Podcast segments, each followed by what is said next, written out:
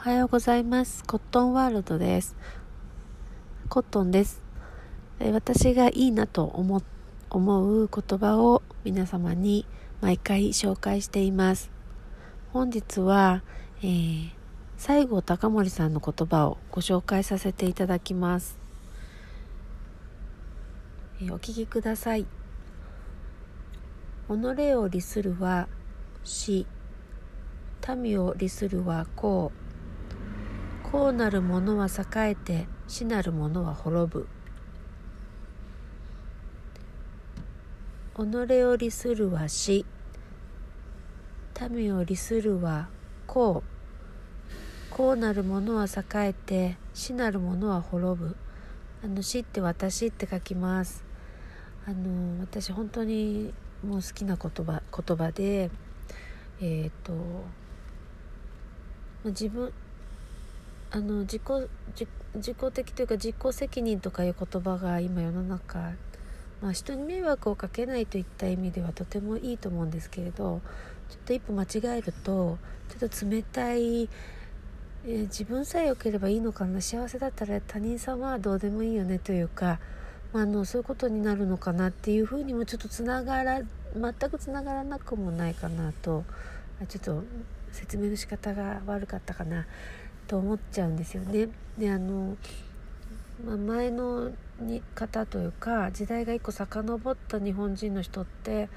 あのみんなこう西郷隆盛みたいな考え方だったと思うんですよね。え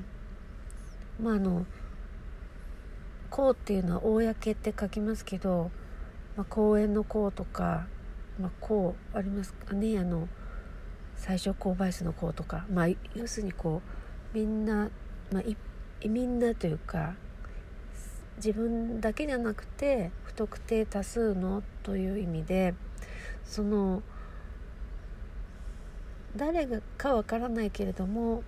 自分とは関係ない人も関係ある人も全てひっくるめて、えー、人々のため、まあ、利っていうのは利利益の利なんですけど利益になるようなことをするっていうことが大切なんだよということで自分のことだけを考えてあの他人はどうでもいいじゃんとかいうのはあの、まあ、滅びるってあの西郷隆盛は言っています。あの本当に、えー、私も経験でなんか見てるんですけどもやっぱりなんかこう世間あの社会のために貢献している人たちってなんか生き生きとしてますしとても幸せそうなんですよね。で実際幸せな人生を送ってるなってあの目にしてますしあとやっぱり自分本位で自分のこと自分の家族だけが幸せだったらいいんだみたいな考え方の人はあのまあちょっといろいろなんだろううんやっぱりあのまあ西郷隆盛さんのおっしゃっているその言葉に近いことが起きているかなっていうふうに思っています。えー、あの功を意識して、まあ、死死っていうのはまあ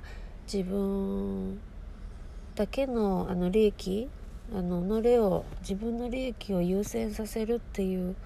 ことをあのまああの考えずに、まあ、社会に貢献するって、まあ、よくある言葉ですけど昔から。それがなんかこう死後になりつつあるというか。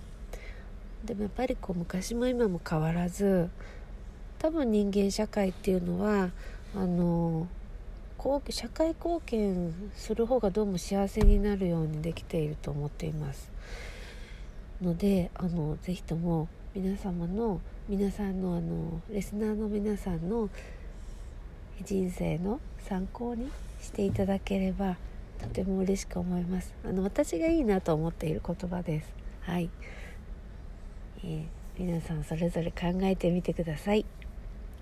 本日もあのご視聴いただきましてありがとうございます。えー、いいねとかあのフォローお願いできたら嬉しいです。また配信します。お聴きください。ありがとうございました。じゃあね